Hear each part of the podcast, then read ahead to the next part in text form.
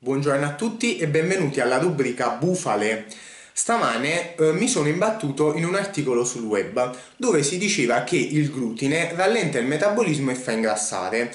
Quindi volevo chiedere a questi signori che avevano fatto questo bell'articoletto, ma avete mai letto un libro di anatomia e fisiologia? Credo proprio di no. Bene, come avete ben capito dal titolo della rubrica, non è affatto così. Il glutine non fa niente di tutto ciò. Non ci sono ricerche scientifiche che dimostrano una tale affermazione. Anche perché se ci pensate, il glutine è un complesso proteico eh, presente all'interno di alcuni cereali, come il frumento, e eh, che analogamente alle altre proteine alimentari viene digerito e assorbito a livello intestinale. Quindi non capisco perché dovrebbe far ingrassare.